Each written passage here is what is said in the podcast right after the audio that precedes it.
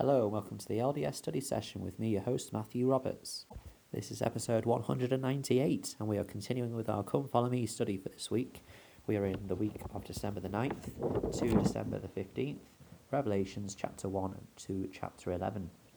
Uh, and today we're going to look in the personal study section, uh, which uh, is covering Christ, Jesus Christ knows me personally and will help me overcome my challenges. Um, this is much more like the more regular studies we've been having if in our Come Follow Me, not quite the, uh, you know, free for all, uh, fully rich and so many things to cover Revelation uh, chapters we've been looking at the past couple of days. Um, what's happening is quite interesting in uh, Revelations chapter 2 to 3. Um, John is having this revelation, as we know, and he sees or he hears uh, counsel given to each of the seven branches, if you like, of the church or who are part of the seven golden candlesticks. Um, and so each uh, of these are basically instructions or guidances to each of these seven parts of the church. But interestingly, there are things that we can draw on from them as well. Uh, straight away, uh, uh we see a pattern in each of them.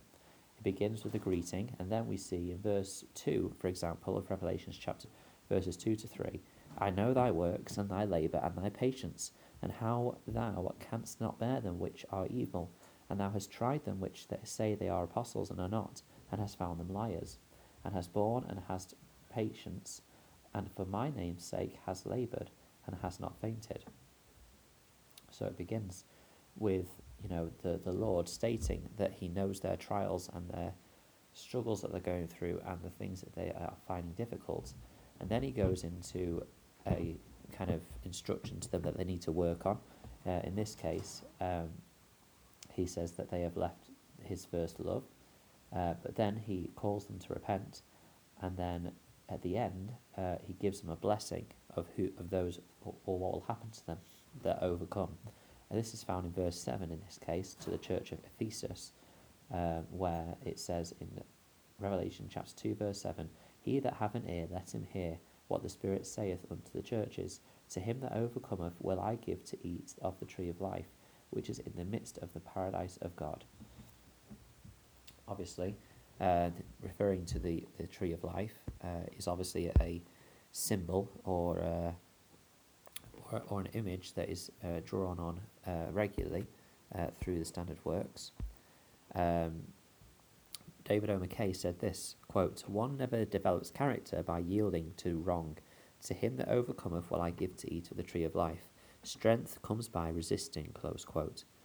So as we develop ourselves and as we overcome these things with the support of our Saviour, then we become stronger and more like Him. Then what we see is after these first seven verses of Revelation chapter 2, this pattern is then repeated, this time to the church in Smyrna.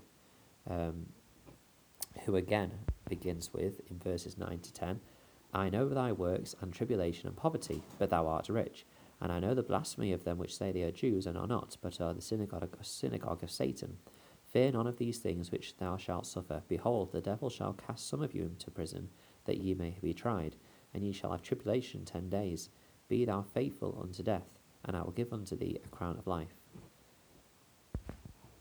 Uh, and so, you know, to this church, it doesn't really have any particular words of uh, that they need to repent of. Although he, he does mention in brackets, "Thou art rich," even though they are in poverty, which suggests that they may be a spiritual poverty there.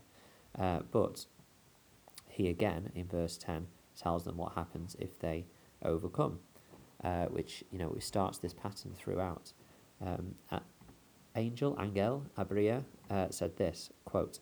This kind of determination, an exemplary way of life, is not reserved for only a small minority, as some would believe, but rather it should be the constant attitude of those who desire to follow the Lord's counsel in order to attain the promised blessings. Be thou faithful unto death, and I will give thee a crown of life. Close quote. So we can see here that as this pattern forms throughout uh, these uh, this these chap these two chapters, we see a, a, a general pattern of greeting, stating that the Lord knows our or, or that the Lord knows that knows their situation, gives them instruction on what to do to move forward, their next steps, if you will, and then what will happen if they overcome the things of the world. And this is a pattern which we can draw upon for ourselves. It's some it's something which we can apply to our own life as we uh, seek each day to, to hear the word, to hear or to follow the word of the Lord. One of the things that I do like uh, at the end of chapter three, and it's something which we have uh, written on our on our kind of whiteboard in our dining room, uh, is Revelation chapter three, verse twenty, which is again one of the uh, I guess supporting statements that is given to one of the churches. Uh, in this case, it's given to the church of the Laodice- Laodice- Laodiceans, uh, and it's, it says this in verse 20 of Revelation 3 Behold, I stand at the door and knock. If any man hear my voice and open the door, I will come in to him and will sup with him, and he with me. Uh, which again is another uh, wonderful quote, which uh, shows us just the, the extent to which the Lord is willing to be with us and help us if we will just let Him in. In the April 2013 General Conference, uh, Erich W. Kopischke uh, said this quote, There is also a way to judge if our hearts are broken. A broken heart is a soft and open and a receptive heart. When I hear the Saviour say, Behold, I stand at the door and knock, I hear him knocking at the door of my heart. If I open this door to him, I am more responsive to the invitations of the Spirit, and I am more accepting of God's will. As we sincerely and prayerfully ponder the extent to which our hearts are honest and broken, we will be taught by the Holy Ghost. We will receive a, street, a sweet confirmation or gentle correction, inviting us to act. Close quote. Um, so once again, you know, we have the blessing of the Saviour, knowing our our plights, knowing our issues that we have in our life. We just need to invite Him in so that He can help us, and as we do so, we are then more able to overcome.